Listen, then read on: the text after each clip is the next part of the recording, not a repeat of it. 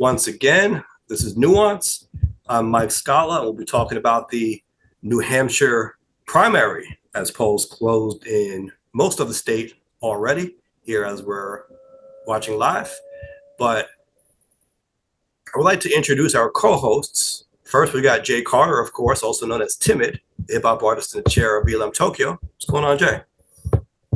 Uh, just cranking the heater up a little bit higher because it's uh snow's coming down here. We've got a heavy snow warning. We're gonna have snow all day. Uh, so you guys are gonna get down. See, we had it here in New Mm. York, and then it rained, and it actually got a little warmer, and that ended up being a good thing, right? Because most of the snow and ice is now gone. Yeah, it's it's. I think it's supposed to.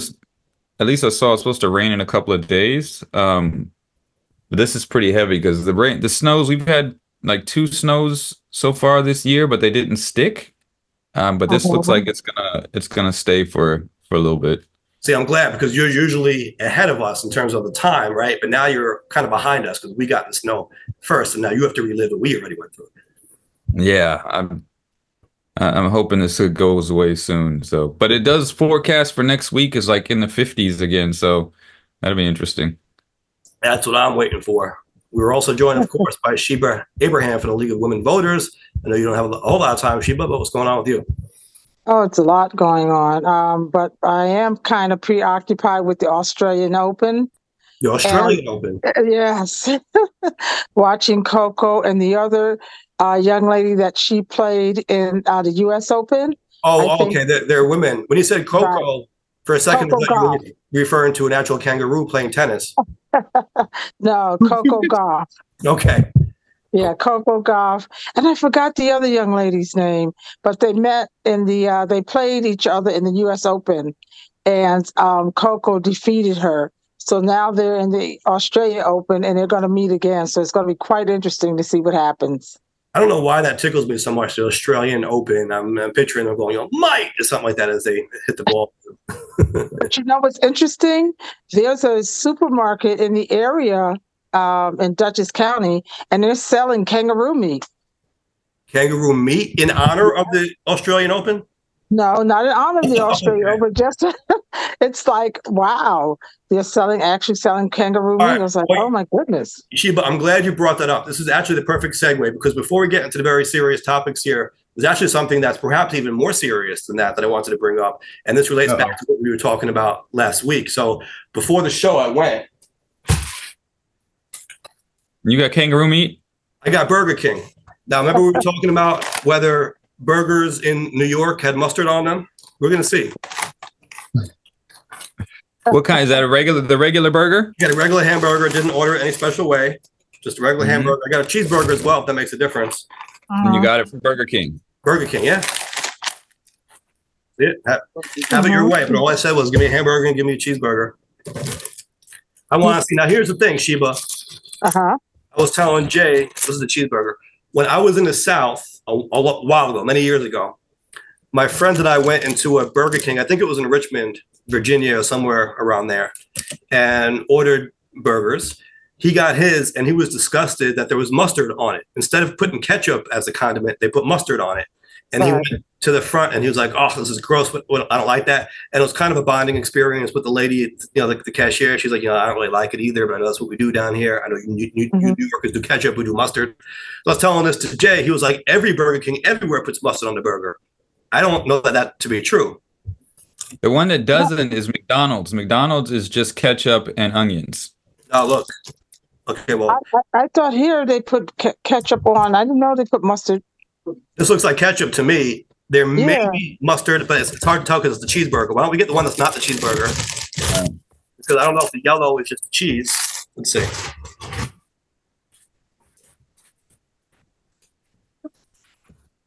This is very important stuff. Because I can I tell you, had mustard on a, chi- on a and burger, this but if we get rubbish. Scheme back on the show, he was on here once. Uh-huh. Can confirm his side of the story because he was taken aback by the mustard on the burger.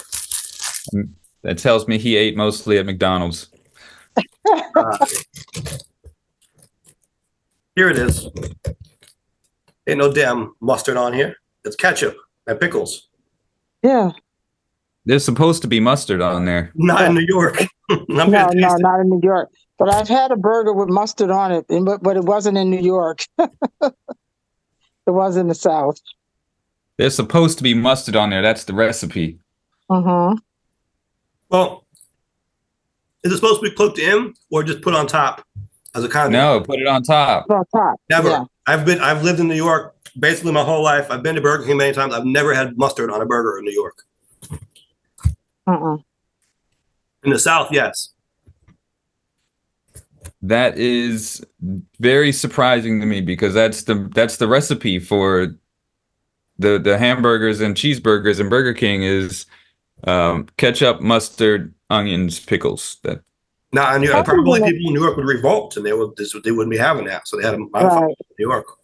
Yeah, when they first started out, probably that way, but as time went on, interesting. hmm I'm, I'm looking at a post here. I'm looking at a a post here on Quora, and it's saying that apparent apparently outside of New York City, New York City seems to be an exception where they took took it off because they when they did testing in the 70s, New York City people didn't uh, vibe with it, and so the most of New York State does have the regular. All right, Um, now we know what we're doing next week. We're going upstate somewhere. Sheba, how about you do it next time? You come back with a, a burger from Burger King. We can test it out. okay, Okay. well, I have to go because I know, and I don't. I'll see if they serve mustard in this area, but I would Yeah, have to yeah, go a let bit know. further. After, oh, okay, I will. It has to be Burger King though, because Burger King. McDonald's. Yeah, I know McDonald's didn't have it, but Burger King, their their natural um, recipe for it was always with mustard on it. Oh, okay. Yeah. Yeah, I'm also curious: is New York City the only location that doesn't have it, or are other locales also? That's interesting. We need to get Yeah, someone from, know. Yeah, from Burger King corporate on, So from on corporate, if podcast. yeah. Come on the show. Right. I just remember my, my boy Skinny being horrified by it. He's like, they put mustard on this. Oh my! He was like freaking out, having a meltdown in store. All right, we won't hold you. We won't hold Response was basically ATL shoddy. You know, welcome to the South. What? No, he complained. He was like, "Yo, how come you put mustard on on the burger?" And the response was basically ATL shoddy. Okay. You know, well, you're you're in the South now, right? This is what we do down here. yeah, right. Yeah. So Yeah, but see, and that's why we were getting back to the cultural thing. That's why the I guess the cashier must have known that because she was using that as a way to flirt, right? She was like, "Oh, like I know you guys who come in and don't like the mustard. You're from New York City. You guys are cool." Like that. Mhm, mhm. So yeah, that's that's very surprising. Um, either that or they're just being rebels. That's because we don't. no, we don't tolerate that. And and I'm actually surprised to learn, according to what we just saw anyway, that this is New York City specific. We'll test it out, like we said next week with the upstate, because I Mhm. Kind of figured that it was more northern versus southern, right? I thought maybe New Jersey it would be the same, but I don't know. To be honest, I don't know if I've had a lot of Burger King in New Jersey. Now I'm curious. I'm going to start having Burger King. I think when I'm traveling, at least, right, to see what they're doing there. Because I would be surprised. I'll be honest with you. If I'm at the Jersey Turnpike rest stop somewhere and they put mustard on the burger, I would be very surprised. Mm. Hmm. We'll see. We will see. Yeah, that's in, that that's very very surprising to me. Mhm. So. All right. Well, speaking of surprising, the New Hampshire primary is about over.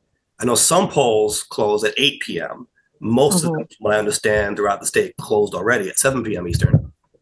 So we should have results coming in.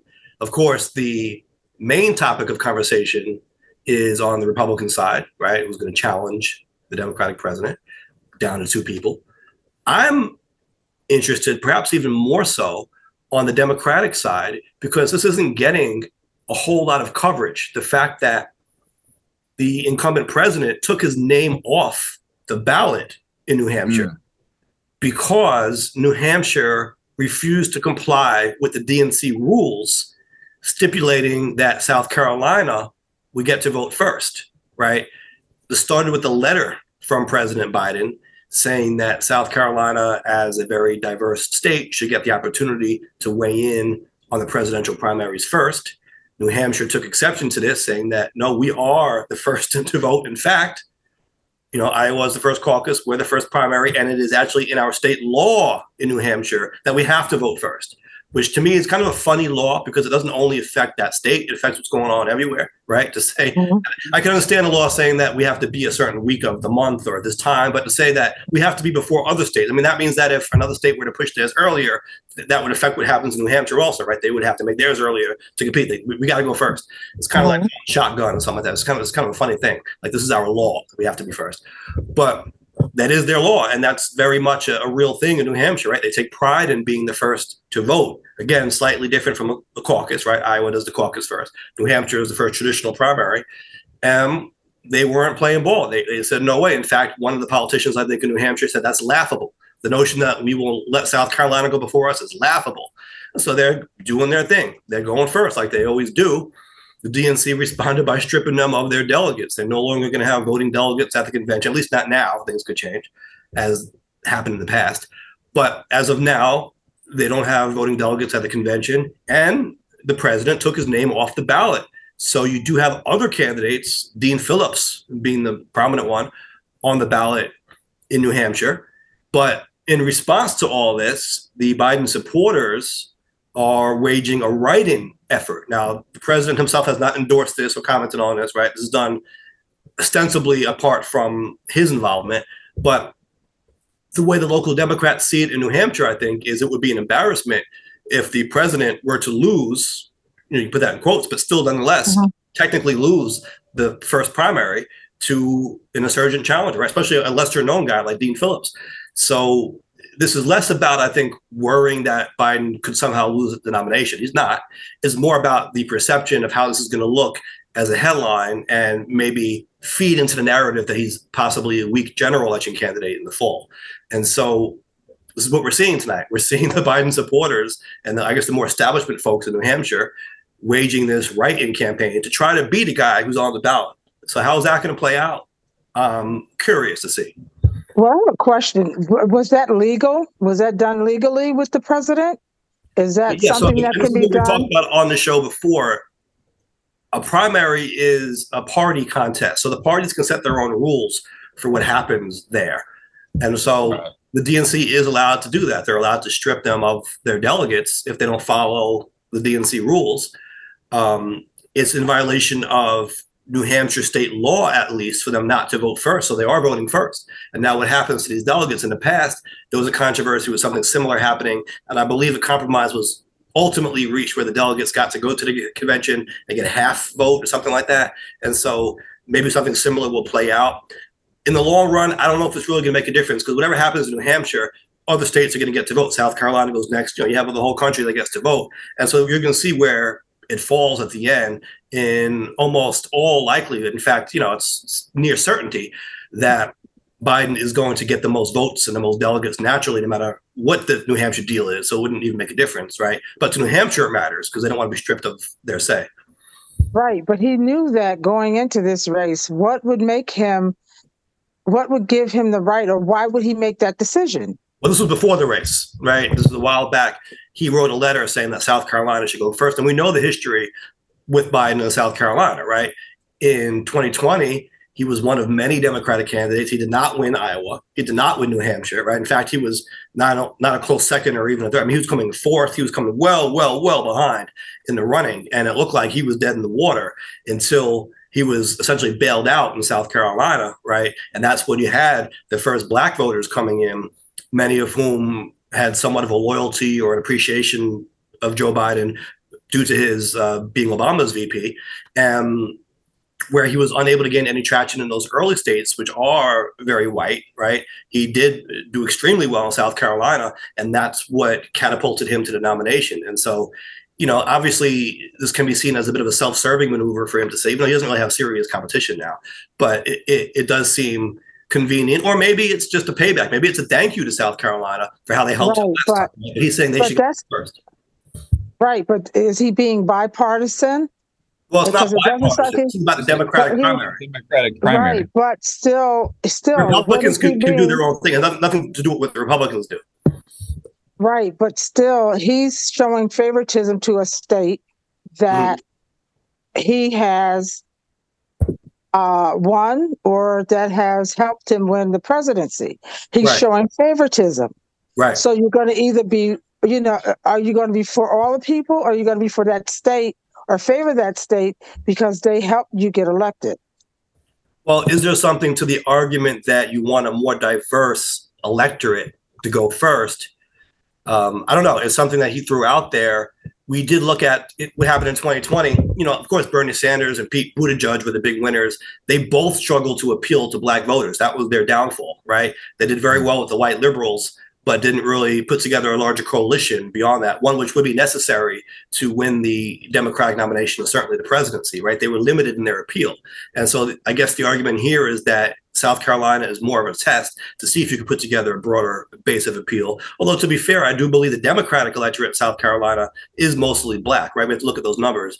So, you know, I don't know uh, how representative it is of the whole country or whatever, but you can certainly say that it's more diverse than those early states are. Right, but see, Mike, when when you're with the League of Women, Women Voters, and the reason why I asked that question, we have to be nonpartisan. Mhm. So that to Democratic me primary is not shows nonpartisan. By definition, it is. right. This No, isn't no, but I'm partisan. just saying you you. I'm just saying, yeah, and I, that I understand. But in other words, what they're saying is that we can't go out and show favoritism. Mhm. See, because as president, he has to listen to the argument of New, New Hampshire and South Carolina. Right. But so, he's not just the president, though. He's also a presidential candidate. Right. So he Right. does have so I'm saying on a, political on component to what he does. But- and, also, like I said, there is an argument now. You don't have to agree with it, but there is an argument that South Carolina should go first because it's more diverse and it represents maybe the electorate better than the early states do. That's you know right, but being But what I'm saying as a R- right, I'm sorry, I don't want to over talk, Yeah, uh, talk yeah. over you. But what I'm saying from the position I sit in is being nonpartisan, Mhm. that does that shows he's more friendly with South Carolina than he is with New Hampshire. Well, I, I don't think there's any doubting that. I mean, you, he got walloped in New Hampshire. So that's what I'm, you know, because see, I have to look at it from that. I have to look at it as from the league's where I sit from the league's point of view. Let's actually pull up. and he's showing favoritism oh, from one over one state than the other. That's my observation. Well, yeah, I I think that that's correct, right? He is saying South Carolina should get to go first. New Hampshire is not happy about that. So look at what happened last time out. Can we? it sounds all, all very childish. Uh, I don't think it makes a difference. Everybody's if their votes are all going to count, it doesn't really matter who goes first. Well- like it should. I, I I agree and disagree with that. I just wanted to take a look real quick at the 2020 primary results. So here you had Bernie Sanders coming for well, actually, you know, Bernie Sanders and Pete Buttigieg were essentially tied. They both got nine delegates, but you had Bernie Sanders with 76,000 votes, Buttigieg with 72,000 votes. Amy Klobuchar came in third place with 58,000 plus votes. Elizabeth Warren came in fourth place with 27,000 votes. Joe Biden came in fifth place with under 25,000 votes. So maybe it is a way for him of getting back at New Hampshire and saying, listen, you guys had me in last place last time, fifth place of the top five candidates. Uh, you know, South Carolina had me in first. Uh, I'm a rock with y'all.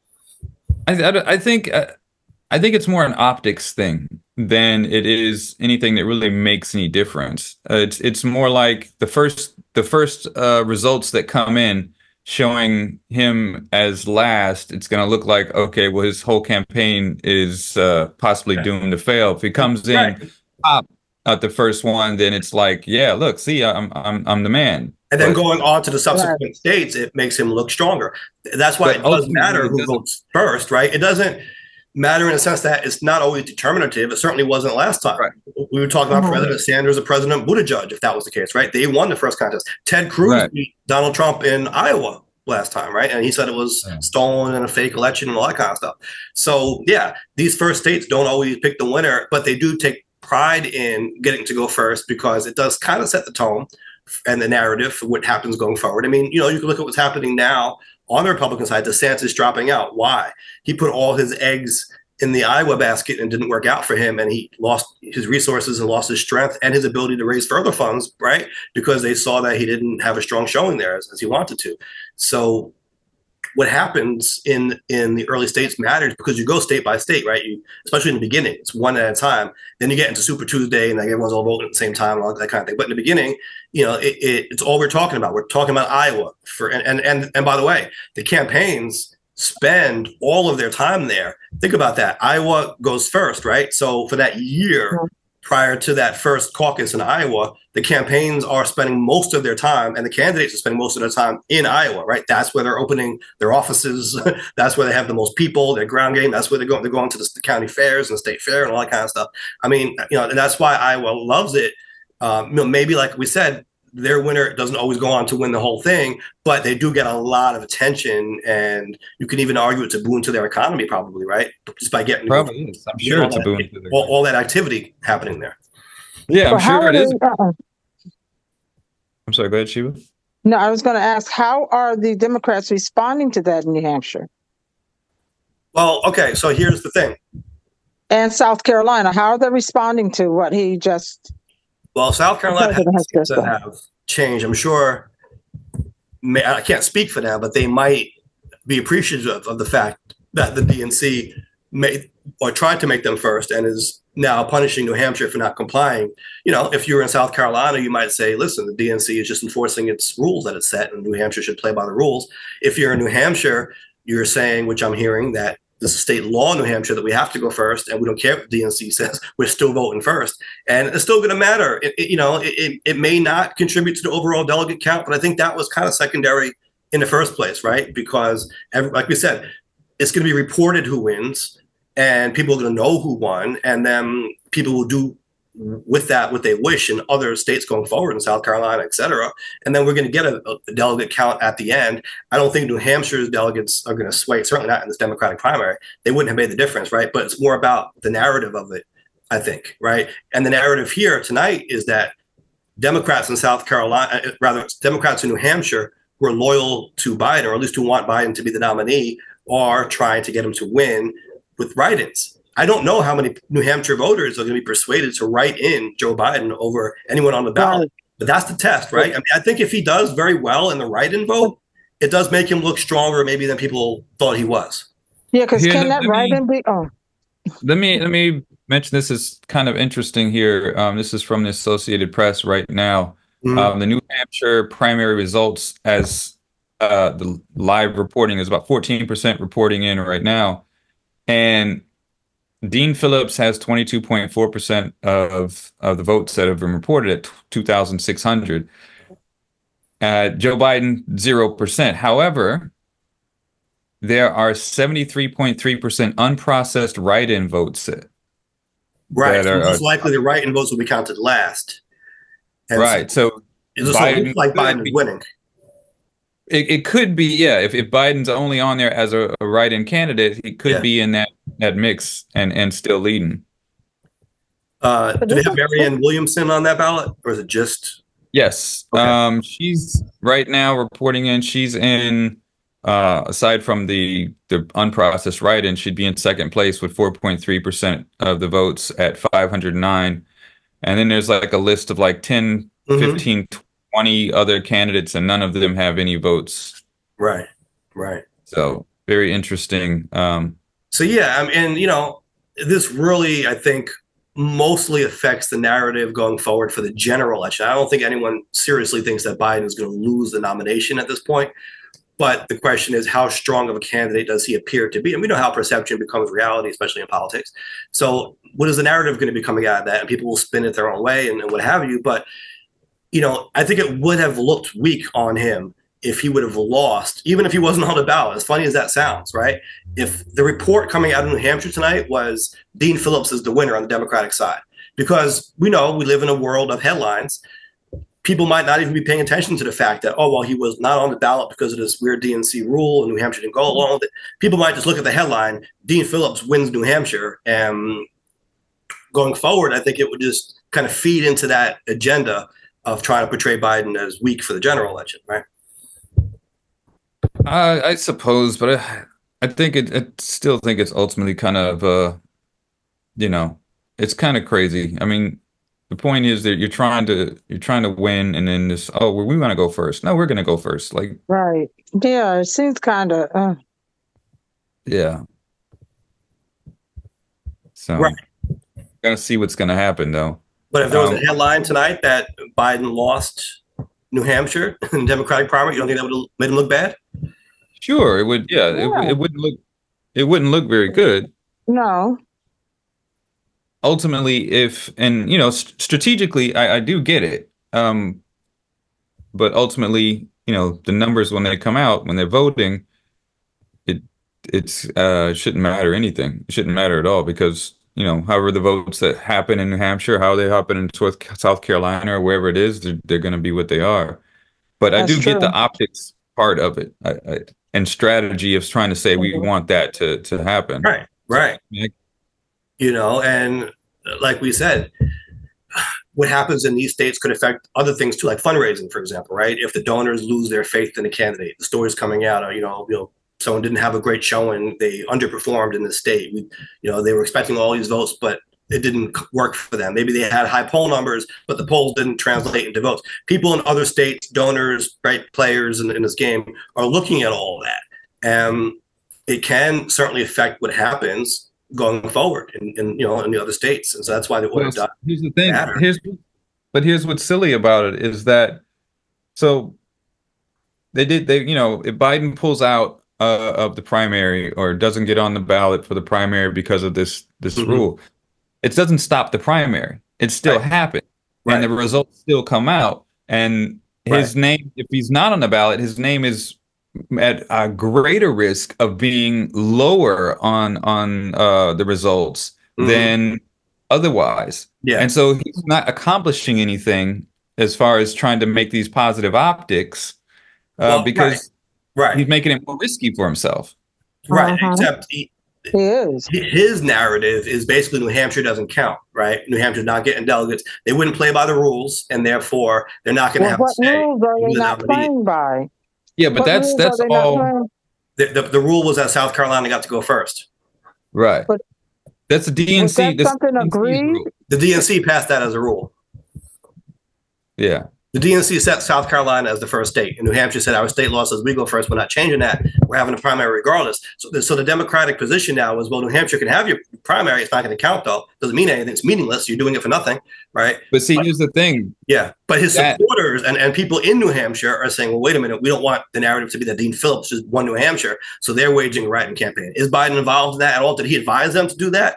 I don't know, right? But people in New Hampshire are, are saying, hey, wait a minute. We don't want this to be the headline. Right. And Right. I'm, but I'm saying is like there if if Biden they're like we don't want this to be the headline. Well, I mean, there's nothing you can do with that if he's not on the ballot. Like he's putting himself more at risk for Right. that. He took himself off the ballot. He said, I'm not going to qualify for the ballot in New Hampshire, right? There's still people in New Hampshire who want him to be the nominee, and they're writing his name in. Right. So Yeah. if he's doing it if he's doing it for the optics, for the strategy, and I get that that's, you know, it can be useful to set the tone for what's coming up. Mhm. He's putting himself more at risk for him having a negative Okay, is, he, start. is he doing even if wait, hold on, hold on, hold on a second, hold on. second. Even Yeah. if they say these these these uh, delegates don't don't go to the convention, these this primary doesn't count. It doesn't matter in, in the news. In the Right. news, Biden didn't win that that primary, Right. and that's the news that you're trying to avert. And he makes himself more at risk for this by not Is being he, on. the question is, is he himself taking that strategy? I mean, maybe maybe he's just saying the hell with New Hampshire. I don't care. Maybe there are other people saying we want to make sure that Biden doesn't lose in New Hampshire. And it, it could be, but Yeah. if the if if the point was that Biden won this other state last time, so we want to come out strong, looking strong. Yeah. This is what the optics are going to be. Then not being on New Hampshire, since New Hampshire is going first, regardless if it's the rules or not, yeah. then it is going to make him look like you know he, he is at more risk of Right. not coming out strong like he wants to. Yeah, no, I'm, I'm sure. I'm sure his goal was for South Carolina to actually go first, right, and give him a big, Yeah. strong, huge win. Even though, I mean, let's Right. be honest, he doesn't have a serious primary challenger. You know, I mean, I can see this really mattering more if there was someone that we thought maybe can give a run for his money, but we don't have that here, so it doesn't Right. really matter at the end of the day. Right? No, that's yeah. You know, I it could make a difference maybe in future elections if the DNC rules don't change and if there's always this tension between South Carolina and New Hampshire going forward. Jesus Christ. I'm I'm, I'm at the same who time looking at this. that? There's, there's a crazy amount of people that are that are running in New Hampshire. This is Yeah. ridiculous. Somebody named Paperboy Prince is running. Oh, love Paperboy Prince, is that it? Mhm. Yeah. Interesting. I mean, there's like there's like 30 people on this ballot. Yeah. That's crazy. I'm putting my name on the ballot next So that happens every time. The media doesn't tend to report it. They just stick with the major candidates. Right. Mhm. There are always a ton of people running for president, and they do make ballots, and every state does it differently. So they're not going to be on the ballot in every single state, right? Necessarily. It's just you have to qualify for each ballot separately. And Listen, I want someone to write me in on the primary ballot. Just, just do it. just to say you got a president somewhere. Just Yeah. do it. Someone write it, it's not gonna matter. Just go ahead and write me in. I'm gonna put it on my resume. Like, yeah, And Listen, it's always nice, right? You know, I, I get that when I look at the local election results, and I'm not running in something, but I look at the, I'm like, hey, some people run a Mike Scala. That's that's nice. yeah, yeah. So, so yeah, go ahead and write me in. Um, you know what? I might write myself in. Why not? There you go. All right, so we want to do the poll question of the week on this topic. Um, see what the people out there think. So the poll question of the week is: Should New Hampshire be stripped of its delegates to the Democratic National Convention for not following the DNC rule to allow South Carolina to vote first? We'll see. We'll see. We'll see. I mean, and, and you know, it does actually lead to an interesting question, I think, in the general sense of should the states continue to decide on their own when they're going to hold these and how they're going to do it all themselves without the DNC weighing in at all? I mean, should it just be completely autonomous to the states, or should the DNC be able to regulate it in some fashion? I mean, I'm not sure we want, just want a free for all. I what happens if they all try to, to hold their elections on the same day or something? Well, I think I, I think one thing that everyone has to keep in mind, and and we've talked about it many many times, is that this is an internal organization vote. It's not really the state vote. It's the Yeah. internal organization vote in in the state. So I, I wouldn't think the state itself has any input, or should this is a private It still organization. right, but it is still This is up massive. to the states. It still is left up to the states to conduct these elections, right? It's not like the DNC is coming in with voting machines and saying, "Come vote in our DNC sponsored mm-hmm. machine." The state is still doing it as they would always do, right? It is left Right. up to the states. And the other thing I- I'll mention, which is kind of an aside, I guess, in New Hampshire, I guess this really emphasizes the point that the states kind of do it all differently. In New Hampshire, you don't have to be a registered Democrat or Republican to vote in the primaries. You just go, you, you take whatever ballot you want. And so you're seeing Right. now a lot of people are voting in the Republican primary because that seemed like the more competitive contest at this point, likely is. Mhm. So in New York, that's different, right? In New York, you have to be registered Democrat to vote in Democratic primary, vice versa for the Republicans. It's not the same everywhere. You know, independents can vote in, in, in New Hampshire in the primaries. And so again, the states kind of do it as they do according to their law. But then you have the overarching DNC and the RNC on the Republican side coming in setting parameters, right, to try to maintain some kind of control over this. So because otherwise, it's just like a, a soup of 50 plus contests with with no governor on them. Right. Yeah. We'll see how this plays out. Yeah. Yeah, Hopefully it yeah. plays out with uh, hopefully it plays out in some way with uh, Biden winning and uh, just Trump getting stomped on totally. And this is the first step in that path. Well, you know what, Sheba, while you're here, I wanted to ask you about the Republican side with Nikki Haley in particular, because she caught a lot of flack for her answers about the Civil War and slavery, Mhm. and then saying that America was As well going she to- should. And it was kind of interesting to me that she even felt maybe it's a cultural thing, I don't know, but she felt that as a Republican candidate for president who comes from South Carolina, she couldn't say that slavery was the cause of the Civil War, and she couldn't say that America had a racist past. So, or at least she felt that way, right? I mean, it could actually end up undoing her politically. So maybe she should have said Mhm, mhm. but she felt right that she couldn't say that and she is someone who's you know not a newbie i mean she is the former governor of south carolina so she should have some kind of political instincts there so for whatever reason you know based on her experience she is thinking that she would not be able to admit these things. I mean, what do you think that that says, and do you think that's going to cost her? Well, I think because she has no connection, direct connection to that past. Hmm. So that may have caused her comments. Um, Being an Indian American. Right, in a way to say, she, I think she was trying to be safe, but it didn't come, whatever, however she phrased it, it wasn't taken that way. Because as I say, she does not have any direct connection to the Civil War or to slavery. Mhm. So it may be um, in her research uh, when she did. Um, I don't know about you know what, what where why she said America was not racist. I don't know where that came from. Right. As Uh, Trump was lobbying racist insults at her. Right. So I don't know where if she chose to ignore that or uh, looked at you know look over that. That's that's something to me sounds a personal issue with her. But with her talking about the Civil War and slavery, I don't think that, as I say, it, she doesn't have a uh, connection to that is uh, uh, to th- that um, era in any way. Like her, she doesn't have. Do you like, need to have a connection to that to be able I to think you should. acknowledge the history? I mean, why is Yeah, it I that she thinks it's so controversial for her as a Republican candidate to admit that slavery was the cause of the Civil War? Why should anyone be afraid to say that in, in the year 2024? Well, the thing is, Mike, when you do your research, and it depends on how you research and what you want to say Mhm. about slavery being the cause of the Civil War, I think she's done her research somewhere along the line. And I have seen, uh, Has she done her research in Florida?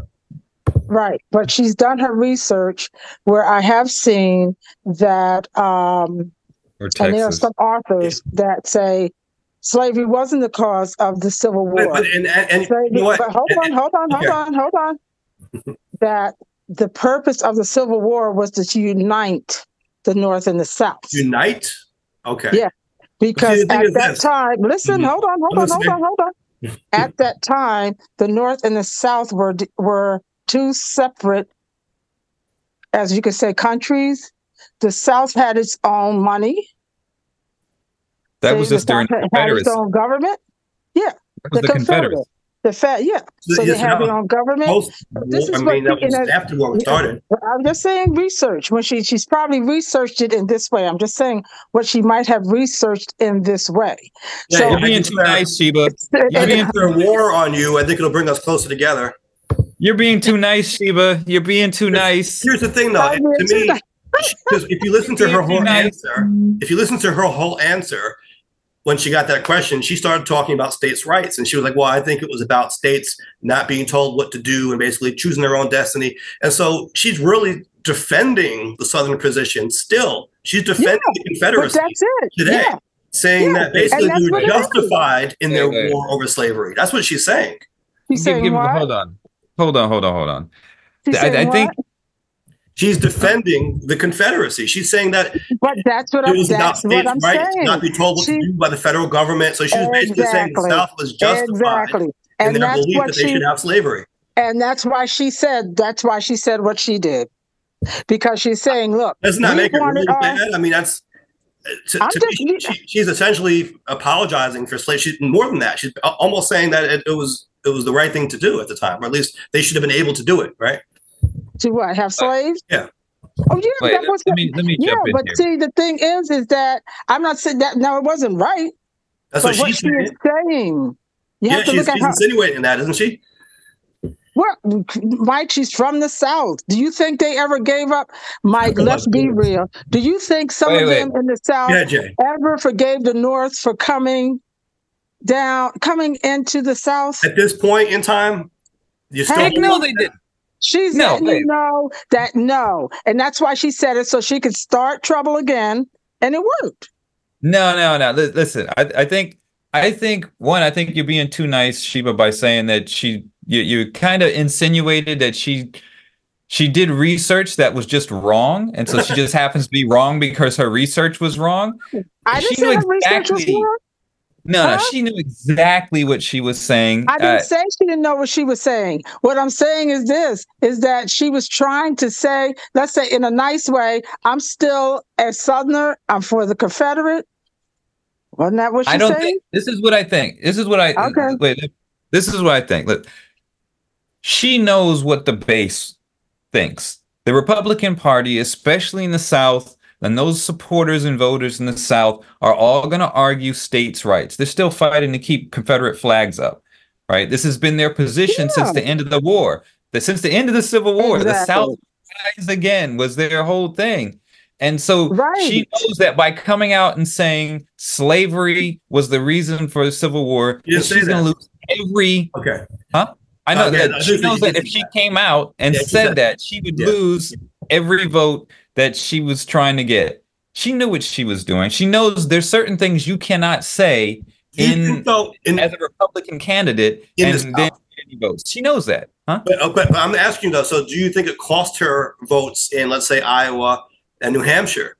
Do you think it's only something that helps her in the South? Or, you know, overall, was it a smart political move for her to say that in a Republican primary? I, I think for for a Republican primary for Republican votes, I don't think it's going to be an issue for her. I don't think it's going to be a. Because I I think don't think I- it's one of the reasons why she came in third in Iowa. No, I think even No. outside of that, a lot of Republicans will believe that. They'll buy that. Mhm. There is, I mean, we cannot ignore the Does it- race core of the Sure. Republican Party. Sure, sure. And- but, that, but that's not, that's also kind of my point. The fact that whether it's true or not, her perception of the situation was, I can't admit that slavery was a cause of the Civil War because if I do, I'll lose votes in a Republican Absolutely. primary in South Carolina. Yeah, but forever. you know, To- yeah, but, just for her to but think like what I'm saying doesn't that kind of show that there's, to, to say the least, a, a, a troubling link between or relationship between the Republican primary electorate and racism? Absolutely. Yeah, Absolutely. It's Mhm. it's listen, we can go back to uh uh what was it? Colin Powell's chief of staff said back back in the Bush presidency that look, our party is full of racists. Like this this is not a uh this is not a secret. It's just that they anytime called out about it or pointed out, they argue against it. Right. And Uh-huh. but look at their actions. Look what they've been There's doing. a Look what they do difference, with voting. right. Look what they do with um, any of history that doesn't paint a certain narrative. Look what Republicans are doing in Texas with the history Mhm. books as far as slavery, Yeah. saying they were they were Right. unpaid laborers and trying to take that out of the interest. yeah. Right. This is But, but, my, but my point is this, though. There's a difference between being full of racists and thinking, making a political calculation as an astute politician, right? That saying this would be a net negative. I'm going to lose more votes than I'm going to gain by saying that. So she's making a calculation implicitly Absolutely. that there are more racists than non racists in her party. Abs- I Yeah. would, I, and I would bet, I would- I would probably put money that majority of the candidates, especially at her level, would have done the same thing. Mhm. I don't know. You think so? yeah. It's it's it's still. I I guess again because I'm a New Yorker who doesn't like mustard on his burgers. Like right, it, it's hard for me to wrap my head around the But- idea that in 2024 a candidate running for president of the United States is afraid to say slavery was the cause of the Civil War. Our boy Isaac, who was on here a couple weeks ago, But but just but became a- hold on a second. Let me- let me say this. that he hold but on a second. Hold on a second. He just Uh-huh. became our boy Isaac became an American citizen recently. He said one of the questions on the citizenship test was what was the cause of the Civ- Civil War? The answer was slavery. I mean, it's a pretty black and white thing at this point. yeah, but No do they give you choices, or they just give you they give you choices, or they just say slavery? Slavery was the cause of the was an Civil War. acceptable answer to that question.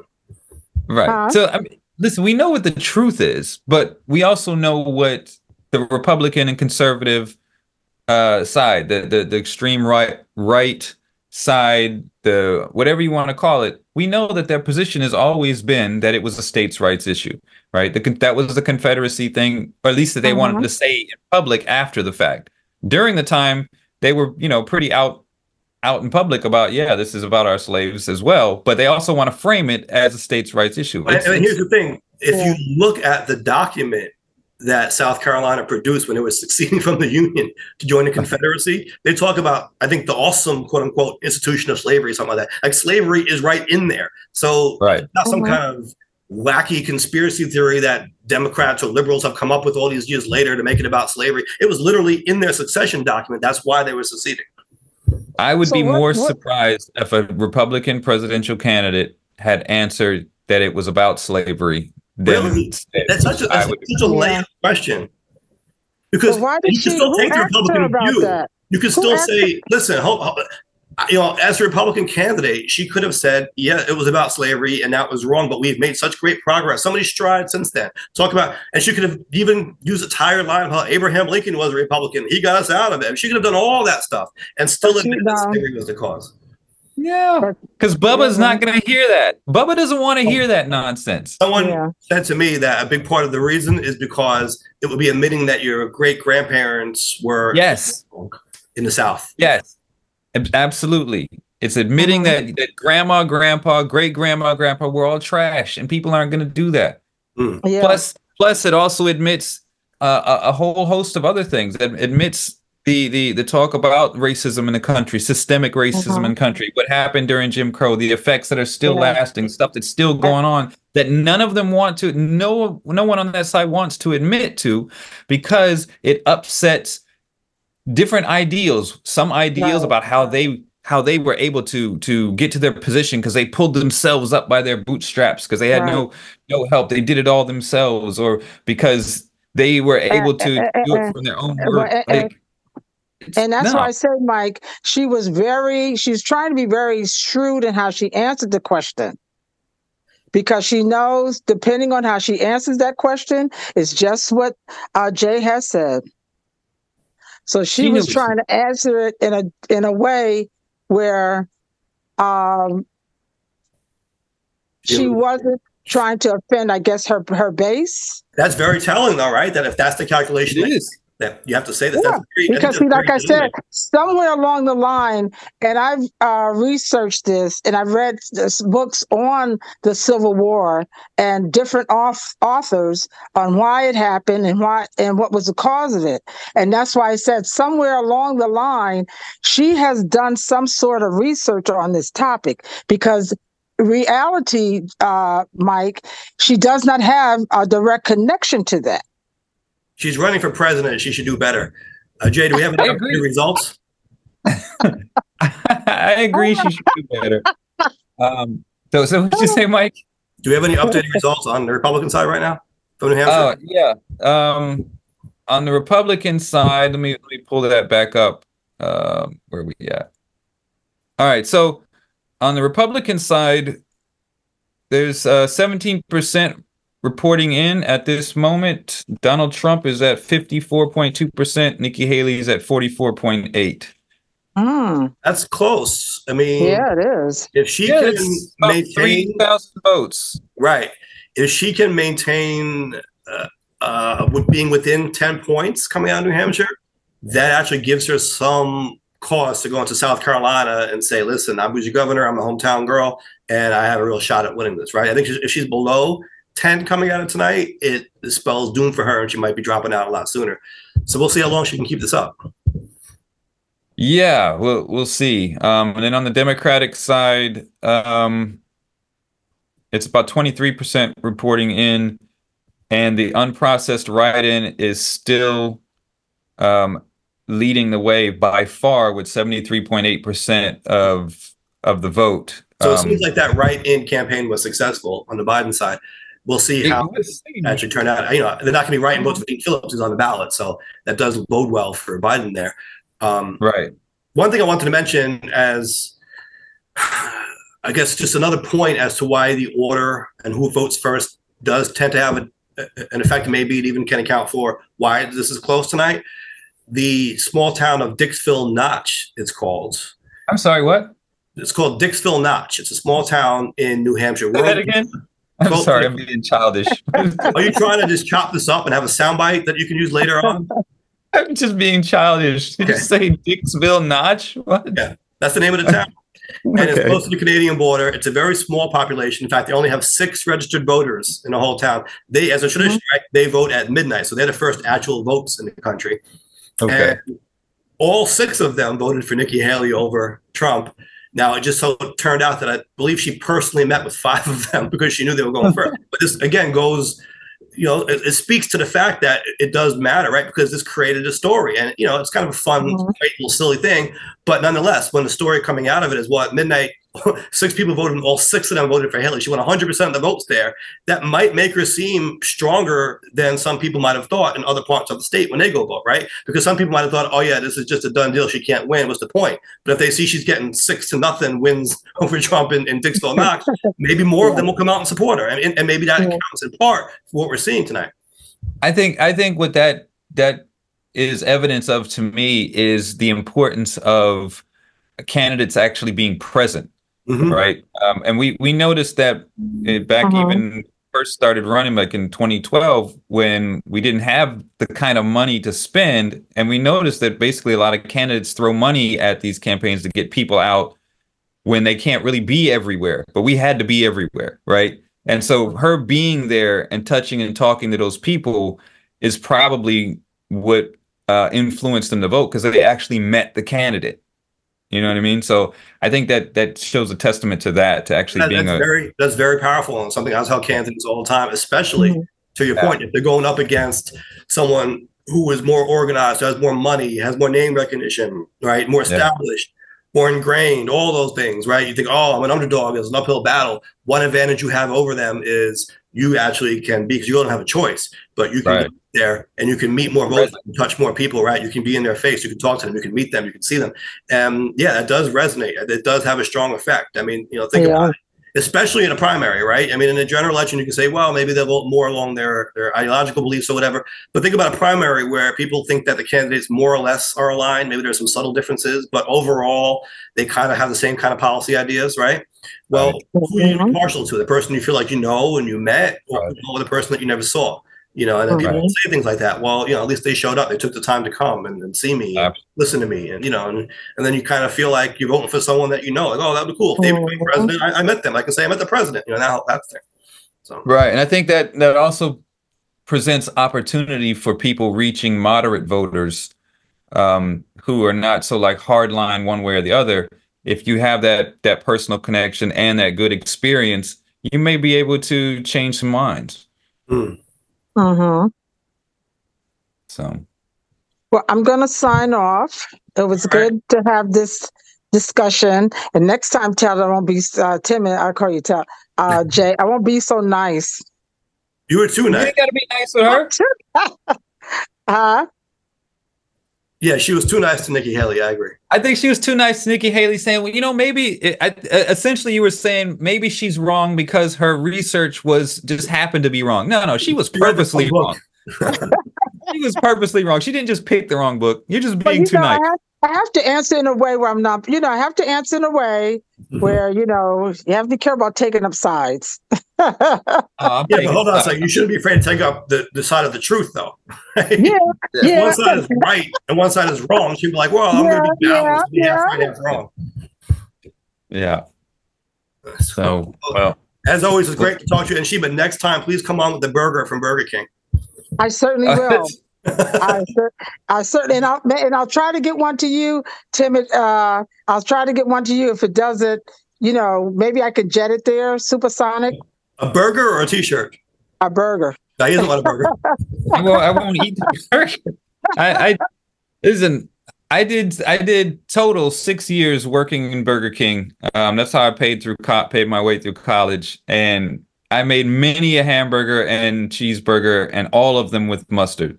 That's their. That's the recipe. But it appears, like I said, it might be a New York thing, and I I did see online apparently maybe some parts of New Jersey as well for some reason. Jay, Uh-huh. what were the causes of the Great Hamburger War? Yeah. Slavery. It was absolutely slavery. It was mustard. Ha- have a great week, and Yes. I'll let you know how our how the launch goes. Okay. Please. All right. Good luck. Thanks. Thank you, Sheba. Mm, bye-bye.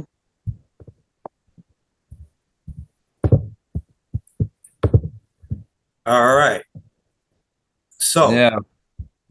Just looking as a check-in on the New Hampshire primaries, um, there's a few more point percent points reporting in, and it looks like uh, unprocessed write-ins is gaining more ground. Dean Phillips was previously at 22.5% of the votes. Now he's down to 21.2. So um, it looks like there's even more going into the write-in. So maybe that that campaign was uh uh successful. And and again, it it hasn't they're unprocessed, so they're not attributed to anyone yet. So that doesn't mean that they're all Biden. Yeah, that Uh, could be matter for of fact-. Yeah, my matter of fact, Joe Biden write-in on the ballot is at zero percent because nothing's been attributed yet. So Right, so we'll see. so we'll see. But it seems likely. I mean, if he's got 22% and the write-ins what 70 something percent, that's not a good sign. Seventy-three point seven. That's a massive Yeah. So I difference. predict that, that Biden will beat Phillips with the write-ins. Yeah, and the Republicans have no write-ins. Okay. That's interesting. yeah. So, So- very I wanted to speak about while we're talking about elections, you know, I practice election law and a question often comes up about candidates petitioning for themselves, right? Now, we just talked about how when you're a candidate, it's important to go out there and meet the voters, right? Certainly very important. But a lot of candidates think that they're going to be the ones carrying the petitions, right? Of course, you get petitions and signatures on the petitions to qualify for the ballot. In some states, like when you're running for president and, and other offices, you can actually just pay a, a fee to get on the ballot instead of petitioning. In New Mm. York, you have to petition. So there's a pitfall to this, and a lot of candidates don't want to hear it, especially when they don't have the money to hire people. But Mm. from a legal point of view, and please don't take this as legal advice, right? I'm not your attorney if you see this on a YouTube video or something like that. It's general information. But it is something to be mindful of where if you are the candidate and you're petitioning and you're witnessing your petition sheet, right? Because on the bottom of the petition sheet, you fill out a, a little statement saying that you were the one who witnessed these people signing the petition. You are opening yourself up to legal challenges that wouldn't be there if you were not on the petition. And and so really it is beneficial for you to have other people doing that. You might need to hire people. And the fact you often need to hire people, you know, maybe depending on the seat, you can do it with a bunch of volunteers, whatever it is, you should not be the one personally engaged in a petitioning process. Now, what you could do is you could have people walking with you. And so, you know, if you want to use it as a chance to meet voters, you still can, but have someone holding the petition who's a qualified voter, right, who's able to do that actually being the one to, to get the signatures and you can just be there talking to them and, and campaigning and doing what you do. But it's important to, that your name isn't on that. And there's a very specific legal reason why that is which i think is kind of interesting. Do you have any idea what it might be? Conflict of interest. not exactly. Actually it's fraud. And hmm. to set this up if you want to challenge someone's petition, because what happens is you get your signatures, and we know you've got to get more times than are required to be safe, right? Mm-hmm. Because opponents will scrutinize them and try to knock you off the ballot. A lot of people don't mm-hmm. realize that the Board of Elections on their own doesn't go and scrutinize all the signatures for all the candidates. You know, it's, it's way too much for them to do. Right. And the law, in fact, is that they're presumed to be valid if they're in the proper format, unless proper challenges are mounted against them, right? And so actually it's opponents, oftentimes on behalf of the actual candidates running against you, or maybe just people who don't who don't support you, support someone else, whatever it is, right? They're they're the ones, voters in your district, in your area, they're they're, they're the ones who are going to be mounting these challenges. They're going to be saying to the Board of Elections, hey, this person shouldn't actually be on the ballot because even though they submitted a petition with what looks like enough signatures, their signatures don't qualify, right? Either they come up short, they don't have enough valid signatures, they're no good. You know, for whatever reason, they'll, they'll find legal arguments, right, to to attack the petition. So one of those legal arguments is fraud, but it's an interesting thing with petitioning because petitioning is a way for voters to express that they want someone on a ballot. So it doesn't have to be the candidate directly involved in it. It could just be anyone. Like if I wanted you to be a certain, uh, you know, uh, position in my community, I could petition your name for the ballot. Now you could de- decline it if you wish at the end, but I have a right to go around getting signatures and saying, you know, hey, hey, hey listen, ten thousand people want Jay to be the senator or whatever, right? So I'm with that. Go ahead. Yeah, yeah, yeah. So I'll take it. so what happens in the case of fraud now, right? What happens if I, as someone who's not connected to you or your campaign in any way, I just take it on my own to go around, get signatures, and submitting them, and it turns out that it was done in a fraudulent way. Should you, as a candidate or as your campaign, be punished for that, right? So the answer is generally no. What generally happens is you can use fraud as an attack on a petition to disqualify signatures, right? So you can say these signatures were obtained fraudulently, therefore these signatures shouldn't count, and it would just be reduced from your total. The Right. legal standard now, if you want to disqualify someone for fraud, aside from getting them below the threshold, is the petition has to be permeated with fraud, meaning you know you kind of look look at it and it's just infected like a virus. Everywhere you look, there's fraud, fraud, fraud, fraud, and then that kind of just raises this legal. It makes the candidate looks like a fraud, like he Right, committed right. fraud. It, it raises the legal notion that you, you petitioned fraudulently, right? Even if you weren't able to specifically find enough instances to knock them below the threshold, it was permeated with fraud, so it just kind of cast doubt on the whole operation. So there's that, right? So for a long time, it was just that. So to, to disqualify someone for fraud, if you couldn't get them below the threshold with your fraudulent accusations, you had to show permeation. Well, there were instances of candidates themselves and campaigns themselves engaging in fraud. And Mm. when they were attacked, right, they were challenged, called out on this in court. Their defense always was okay, you can disqualify these fraudulent sheets that, that we may have collected here or these fraudulent signatures, but the, the, the petition isn't permeated with fraud and therefore we still qualify. At a certain Right. point, and this, this is New York case law, so don't apply this elsewhere, but in New York, it was decided in, in a court that there's an exception to this permeation standard, and that's if the candidate or if the campaign directly involves in is involved in fraud, even a minimal amount will disqualify the petition. So, what does this mean? If you're challenging a petition of an opponent, right, and you see that the candidate was involved directly in the petitioning, you know that to disqualify their whole candidacy, you only have to find a very small amount of fraud. So you will scrutinize, like let's say they they witnessed three pages and there's 20 pages total in the volume. You'll scrutinize the hell out of those three pages, trying to find something that doesn't look right to try to argue is fraud. And then, you know, you'll, you'll win it or you'll lose it, but it gives you a case now. Now you can go to court and mm-hmm. say, Your Honor, the law is if the candidate participates in fraud, they're disqualified. We have reason to believe that there's fraud on these three sheets. They should be disqualified. Now you're in court. Whereas if the candidate's name was never on those petitions, that case Right. could be made right? And they can only disqualify you if they find so much fraud where it's like everywhere, you know. But they can't get get at you for just a small amount of you know one discrepancy that they find, which might not not actually be fraud, but maybe they think there's an argument there, right? So that's why, from a legal point of view, it's not advisable for the candidate to go and witness their own petitions. Right. So Yeah. Makes as a sense. election attorney, I deal with this often. This comes up, right? They'll come to me and they'll say, "I'm going to go out and petition," and I tell them, "Have someone else with you. Don't be the one to witness them." Right. Makes sense. Makes sense. And if you get in trouble, then now you can go on go on and point to this video and use the Scala defense. Yeah, so I guess it's not legal advice, but it is general information Right. right. election law. And you know, I find all this interesting because a lot of people ask me, "So, what is election law? What does it mean? What do you do?"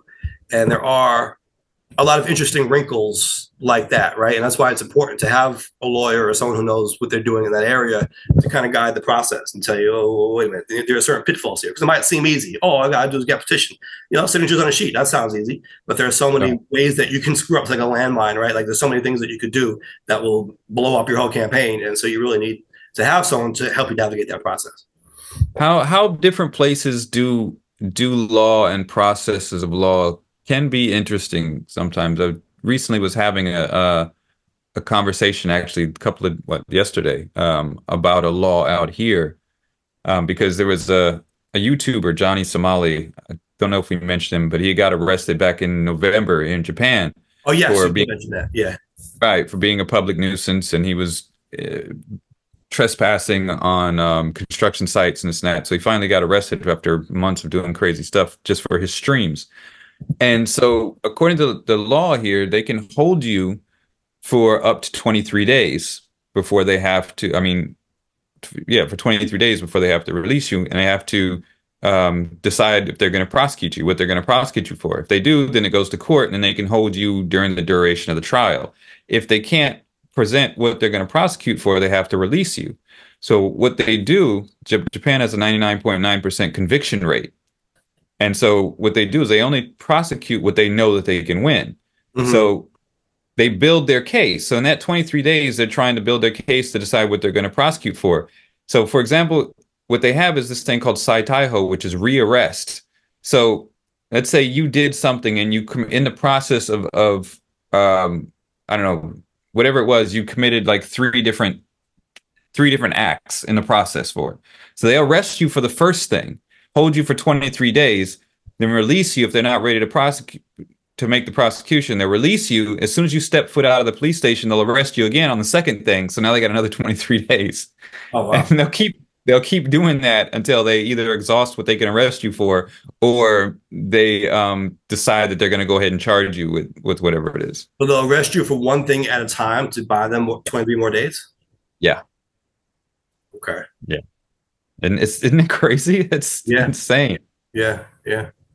Um, so it's it's just funny how different places have different types of laws and and whatnot. Yeah. Weren't you telling me once in Japan you you tried to assert your rights to a police officer and they were like, we don't care about that here? Something like that? Um, no, no, no. ID? Um, no, there were two instances. One, it's, it's I didn't have my ID on it. Um, but there was one where a police officer actually tried to put his hands in my pockets Hmm. to to go through, and I wouldn't allow him to do that. And I was like, "Can't do that." And he kept saying, "It's like, yeah, we can. We're the police." I'm like, mm. yeah, I thought one time also they asked you for your ID and, and you said like I don't like, you can't just ask me for my ID randomly and they said we can't hear. "Uh, no, that." I think it, com- there's two different instances. Yeah. Actually, technically, as as a foreigner in Japan, um, and resident, I have to carry my residence card everywhere with me, my ID, and I have to present it when asked. hmm That's that's law for that. Yeah. Um, so yeah, I'm I'm totally aware of that. In in one case though, I just I don't know, didn't feel like being bothered, and I was like, ah, I don't understand you. I don't know what you're talking about. I can't speak Japanese. And I was hoping he'd go away, but he didn't. But he was very very polite, and I was clearly the prick in that situation. Um, but this other one was when this police officer, I showed him, he asked for my ID, I showed it to him um, as I'm supposed to, and he asked for a second form of ID with a picture on it, which is not part of the law and which Mm. I didn't carry. And I'm like, I don't have one. And he's like, Well, what about like an insurance card, about this and that, or anything else? I'm like, I, I don't have anything else. I'm You're giving you what I'm to supposed Japanese. yeah. Yeah. And I'm like, I'm giving you what I'm supposed to give you. I don't have anything else. You see clearly everything is above board. There's no issue. He was just just harassment at that point. And then he tried to stick his hands in my pockets. I'm like, you can't do that. And he's like, No, yeah, we can. We're this is Japan or or yeah, we're we're the police. We can do it. Wow. So And But- they're allowed to do that kind of thing over there? no, they're not. They're not Oh. allowed to do that. Okay. um but he was just he was just um basically harassment at that point it's it has stepped up a little bit in the past 20 years i'd say even more so in the last 10 to the point where about four three or four years ago even the us state department issued a warning to foreigners about um police uh, and and uh, unprovoked stops Wow. um, and then there was a the law a law consortium in out of Tokyo lawyers that did a study uh, a survey um, to find out about these types of stops stops this was like not last year the year before so people are looking into trying to to kind of nip it in the bud before it gets even worse so yeah. All right. but well, generally it doesn't happen we do have to sign off here soon, but we had poll results from last week to go over real quick. Yes. Yes, we have a poll results from last week. We asked, should naturalized citizens or no, let me let me get the full wording. Do you believe that naturalized citizens who were not born in the US uh, should be eligible to run for president? This was kind of spurred by uh Jank. Uh, I don't know if I got his name right from uh the Young Turks. Jank, Um, Cenk Uygur running for president and challenging that provision in the Constitution, saying that it's uh, what uh, violation of the Fourteenth Amendment, and he's being discriminated against for not being born here or whatnot. Right. That's essentially his argument. Right, and so we uh, put that to the poll, and um, we got a sizable amount of votes here, and surprising results actually. Hmm. Surprising. Um, su- surprising to me. Um, so 15% said yes, they believe they should be eligible. 76% said no, 9% said I'm not sure. That's not too surprising. It's about what I thought it would be. I I, I was thought it was going to be a hard uh, a hard no. Oh, so even Even- more than the seventies, like ninety something percent. even more. Um, however, the comments, um, there's a quite a number of comments here, and it seems like the comments overwhelmingly are no. I didn't see any yes comments at all. There was something posted to the YouTube. Did you see that? Um, yeah. So we ran the Guy, he poll. left three comments, and then he did the thing that he was accusing us of doing. It's kind of. Right. Do you see that? He Yeah, I, I, saw something that. like, uh, "You guys aren't constitutional scholars.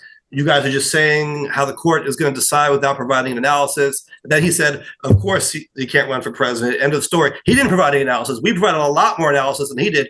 Last week, we went over the whole Fourteenth Amendment, and we went over Article Two of the Constitution, and we talked about what his argument was and why he thinks it's a good argument, but it's really not so good. I mean, we did all that. So Right. he just gives a conclusion, and then he said, "That's what we're doing." No, we're talking about this for, a long time. I don't know what he was listening at or, or, or looking at. Right, and and for him to to, I mean, I just I just wonder if he actually listened to the show to to have this conclusion, or he just saw the title and he saw the thumbnail and was like, ah, I've got something to say. So, um, but even on even on the video that ran um on YouTube, the comments were uh no, no, no, no. One one was like, check the Constitution. Their kids can run when they're 35. Um, so Check the yeah, is that they haven't been following the Fourteenth Amendment argument, right? Because they're not explaining why they think that's a bad argument. We did that, by the way, last week. If you want to go back and watch, right. they're doing that in the comments, or are they saying just check the Constitution? Yeah, the because this guy is actually bringing cases about this, and he's, and he's filing appeals, presenting a legal argument that the Fourteenth Amendment's Equal Protection Clause supersedes the natural born citizen Right. clause, right, of Article Two. So he's got an argument there. Again, I don't think it's a great argument. I think it's a losing argument myself, and I explained why last week. But Right. I would like to see if any of the people in the comments who were saying just read the Constitution, are they addressing these Fourteenth Amendment arguments he's making? Um, not that I'm seeing. Um, not that I'm seeing. So, and absolutely in the in the YouTube comments, it definitely wasn't. Yeah. But um, here there is. You know what? There might have been someone here. Um, because I mentioned that the you know about the fourth Fourteenth Amendment. Let me see what this com- comment says. The specific, the specific outweighs the general. If the Constitution didn't specifically list the restrictions on who can become president, then perhaps equal protection could be applied to strike down a law requiring presidents to be natural born citizens. I don't think he's really adding any meaningful twist to the election. I don't think he'd have any meaningful impact if he were eligible. Okay, so that was the, the comment said. That was a comment. Yeah. That part about the specific outweighs the general, that's Right. actually very smart. And that's actually part of what the court decided, ruled against him, right? That the provisions of the Constitution relating to the requirements, the qualifications for president are specific provisions about running for president. The 14th Amendment provisions are general provisions about equal protection, right? Mm-hmm. Essentially not being discriminated against, yes. But those are general provisions. And he's trying to apply these general provisions about equal protection to specific provisions about the qualifications for president. And the court wasn't buying that. The court was saying these two provisions of the Constitution are not inherently in conflict because one talks about a very specific thing, one talks about general things. And so, yes, the specific will take precedent precedence over the general. Right. Is that the lex specialis? Yeah, I was looking at that car, but I decided to get the uh, four cylinder. Say what? So I was looking at that car, but I decided to go with the four cylinder instead. what? Uh, it sounds like Alexis. I gotcha. Um, that seems like the only comment that I could find from a quick scan that uh, addressed that uh, specifically. Um, everything else, um, there's one here that says, I could see it if the qualifications were changed slightly, like to enable DACA recipients who pass the citizenship test, but I wouldn't say I was in favor of changing the Constitution for this purpose. The loyal argument is not so much of a concern for me anymore, considering MAGA's attempt to overthrow our democ- democracy. I mean, anyone can be bought for the right price. Hmm.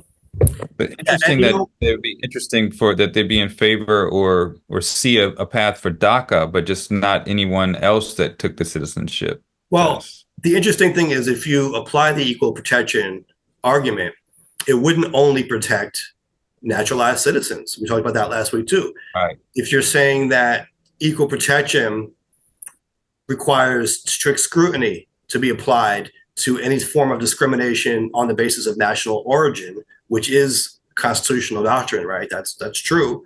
That doesn't only apply for citizens. That applies for any discrimination on the basis of national origin. And so if you're really following this argument to its logical conclusion, you're saying that anyone could run for president, citizen or not, because you can't discriminate based on where someone is from. Right. And some people brought up some some other issues as well, and we talked about it as far as um, foreign governments. If, if if it was open like that, then foreign governments. I mean, absolutely, I think Putin would definitely plant someone here to try to get get a hand in the presidency, and and he wouldn't be the only one. I would imagine a bunch of different uh, countries. I think Israel would do it. Um, China would do it. You know, and and if it was the same in other countries, I'm sure the U.S. would do the same thing to try to put get someone in the race that would be favorable. Oh, but but is the natural born citizen thing an American concept? Um, in a lot of places, I think it is an American. I, I don't think everyone is. Everyone has a natural born citizenship. Oh, I think that's it's more of an American thing, but I do think that you have more restrictions in other countries about your blood, essentially, right? Your ethnicity, right. It's about your parentage, heritage. or something. Yeah. yeah. we don't do that in America because we're a country of immigrants. So we look more right. to if you're born here, you're American, right? right? So it kind of is a distinctly American concept in a sense. Um, so, but also, it does strike you a little bit as an arbitrary distinction, right? I mean, if you're a citizen, you're a citizen. Should it matter if you're born here or not? I think it should, um, because because of and and we've seen it. We, I mean, we've seen as far as um, even our government meddling in the affairs of other countries so that they can curry favor or they could get the outcome that they desire. Mm-hmm. We want that access at the highest office of the land. I don't think we do. Um, and and some people brought up in the comments the potential for people that would open the potential for people like Elon Musk and Rupert Murdoch to run for president. and we're talking about the richest people on the planet and who would be the guy types of guys that would want. So, so you're saying someone who just becomes very wealthy and then sets up shop in America, and now because they got so much money and power here, they go for the White House. And absolutely would. I mean, they absolutely would. I mean, my, financially, it doesn't really make that much sense for someone who is a billionaire to do it. It's the power. Mm-hmm. Um, you can increase your wealth a lot more, but you also have access to just everything. And we're yeah. looking at like we want the guy who runs Fox News to be or who owns started Fox News to be the, the to be eligible, or Elon Musk to be eligible. But what like, if it no. was someone like that who was born in America? I mean, are we presuming that all these this type of, no. for lack of a better term, is going to be a foreigner? I mean, you know, they could be, no, could be American made too. But it could be American. What about the provision that you have to be a resident for 14 years? Does that not do anything to prevent a plant? I mean, you would have to be growing this plant for 14 years. Well, yeah, I mean, what you don't think they would? I mean, think about it wouldn't be like undercover operations. Yeah, but it, it, wouldn't just be like we're gonna move someone in, they can become a citizen right quick and run for president. I mean, it would be a very long term operation, right? Decades in the, in the, works. To take to take over a control of a country, I think it, would be a long term operation that we they would do. They do years, decades in the making. However, going through this, I was thinking a long time. Yeah, uh, to to have your hand at the control of the largest economy on the planet and the biggest yeah, military. you're putting 14 plus years, and really probably more than that to actually get someone to become a citizen and all those things. So you're putting 14 plus years into the process to take a gamble. I mean, there's no there's no telling that you're going to win, and then what? You're going to try again for the next 20 years. Well, it doesn't doesn't mean that you you know you, you still got your resources. So that means Putin and all of his billions could flood in, and this is not saying that you know pointing fingers at Putin did anything, but we did see how Russia interfered in our uh, what was it the the 2016 election? Yeah. Um, so they have the opportunity and the ability and the interest in influence. All right, well, then let me give you this one. It's a, it's a fair point, but if they're really being that maniacal and devious and long term planning, I, I, think I know where you're going to go. And I was going to say this. Plans to make a baby here and then run them for president 35 years. That's that's exactly what I was going to to think because while I'm going through these yeah. and I'm looking at different comments and I'm thinking, you know what, that's all possible, but it is very possible that they could send someone here, have a baby here, and they could just take the baby back to Russia, raise the baby, train the baby, do all of this stuff, and then have them come back here and and run for president and still do the same thing. So it's Right. still possible. Right. If And- they, if they want to do it, they're going to do it.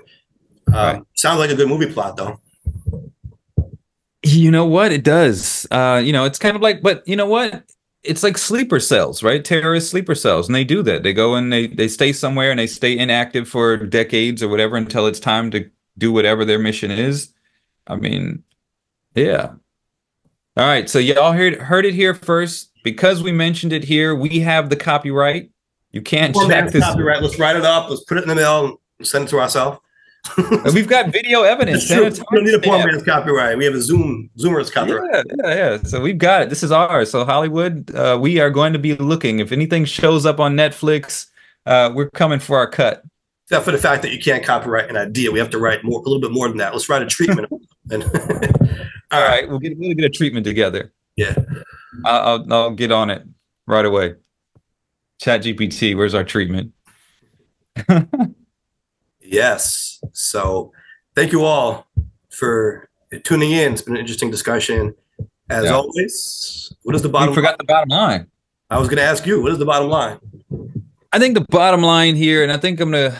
The bottom line is is that in 2024, and and I know we say this a lot, like oh, in this year we shouldn't be, but it, it's it's very ridiculous that we are openly and acceptably denying the truths of our history, like with Nikki Haley and talking about slavery not being or or admitting omitting that slavery was the the cause of the Civil War we history has happened. We need to reflect on that and we're supposed to learn from that so we don't commit that in the future. If you have an issue with what happened in history, I I think that's, you know, that that's that's a problem. You know, it's something that happened, it's something that can't be changed. You may not like it, it may not be something that was palatable. It's what it was but we have to recognize what it was and move forward in truth or else we're just fooling ourselves Yeah. Yeah. Well said. Doesn't do anyone any favors burying our heads in the sand. no it, it absolutely does not So so this has been Nuance. As always, you can find us where things can be found in the world, right? yeah Facebook Live every Tuesday. We're on YouTube, Nuance with Mike Scala and Jay Carter. We're on Instagram at Nuance Show. We're on Reddit at Nuance Show. We're everywhere at Nuance Show. And and we're at burger king yes, we're at Burger King, and we're going to c- continue this very important investigation of where the mustard is. So we'll follow up on that groundbreaking coverage. I think this is the coverage that's going to win us an Emmy next year. So Right. nothing about the 14th Amendment and the Constitution and the presidential race or the local New York happenings and events or the No. guests that we bring on from around South Queens to talk to us about what they're doing in their communities. None of that. The No. mustard is where it's at, right? right that's that's what it is the we got to find the mystery of the mustard That's it. That's it. So like, subscribe, share, cut the mustard with us, and catch you next week. We've got work to do and burgers to eat.